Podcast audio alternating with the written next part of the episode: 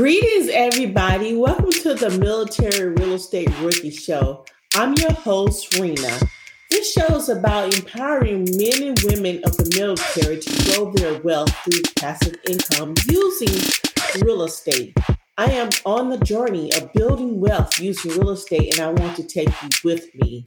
My focus will be through interviews and lesson learns and tips and different ways of investing while having fun and being in the military. The quote of the day is if it was easy, everybody would do it. To make sure that you guys get all the information you need, break it down, make sure that you A to Z learn how to invest in real estate. I'm your host, Rena. Until then, let's get the mission done and let's take this journey together.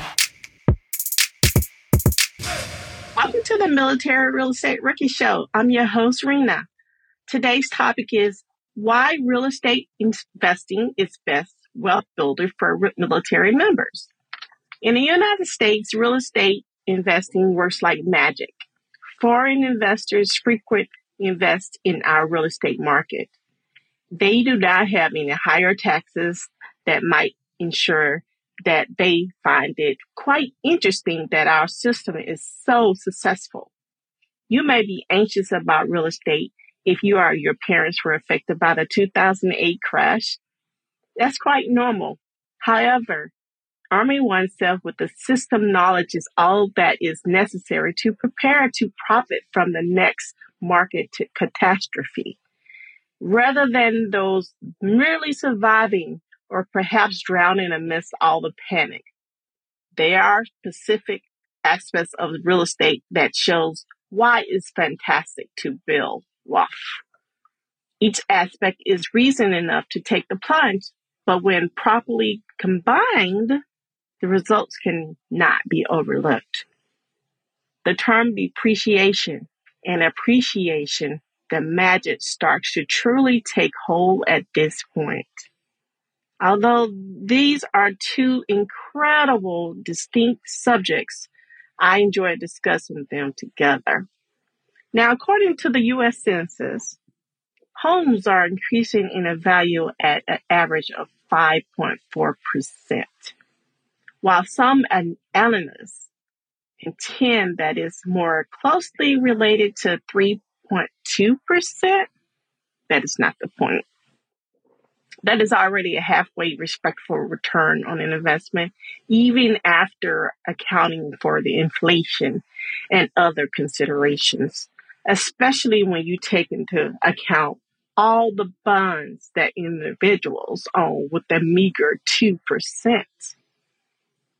Only from a tax standpoint, depreciation is the exact reverse of appreciation. What actually makes a difference is the fact when utilized as a rental property, real estate is viewed by the famous IRS as a depreciating business asset. In other words, according to the U, the IRS, real estate is gradually losing value. Now, if a piece of property were to simply not on the side of the road without any upkeep or general care, then this would be true. Let's assume that a particular real estate investing investment would get the upkeep and attention it needs. Hmm. That's posed the question of what happens after that. Would the value go up? Would it depreciate? Or will it increase the value? Let's pause for a second because think about it. Will it even matter? Even if it sit there for years? No, it wouldn't. We are confident that it will continue to hold its worth over time. In fact, if you choose your purchase wisely, their worth may be increased several times faster than the national average. What I'm saying is, it'll have the cash flow. Now, what is cash flow? This is the next significant component of this wonderful puzzle. It is. I make an effort to ignore appreciation while evaluating a real estate investment. I instead concentrate on the cash flow. The formula is quite straightforward. Your monthly cash flow equals monthly income, the rent, minus the monthly expenses, the loan payment, utilities, the management, the taxes, and others. Now, cash flow is the most crucial, important statistic because A, I want to be sure that the property can at least cover its costs. As a result, it can become more passive investment and reduce investment stress. B, the objective is to establish new revenue resources. If you are not producing money after all your bills are covered, your way of life is being jeopardized. Another useful indicator of how successful you can calculate your return on investment is by adding up all your cash flows each year and define it by your down payment. Did you hear what I say? Define adding up all your cash flow each year and define it by the down payment. I am for a cash flow return, commonly referred as cash on cash return of over 10%. Now I know what you're saying. Wow, that is a big healthy jump.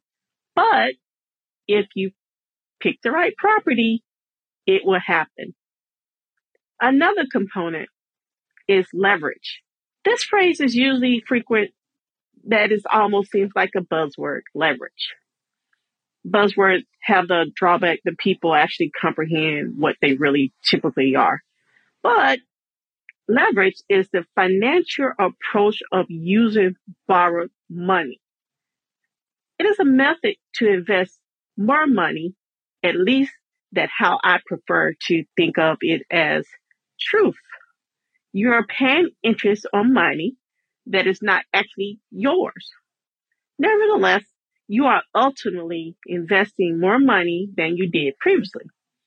Now, the best expect that the profit you make from that money is increased in accordance with the percentage at which you borrow it.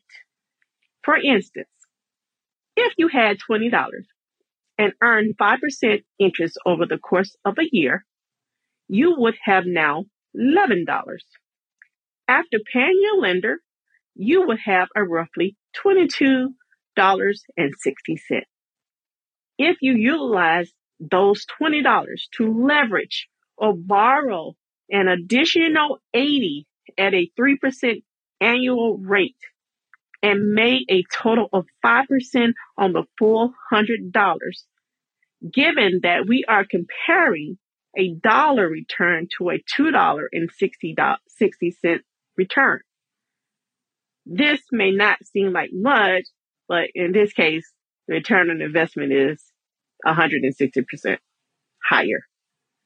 Now consider what would happen if the gap between the interest you earn and the interest you are charged was significantly bigger. Imagine working with higher sums of money at this point. The basic fact that you are an intelligent investor if you earn more interest from a sum of money than you are paying in interest. But I'm oversimplifying this example in order to make my argument and ignoring the inflation other uh, important variables.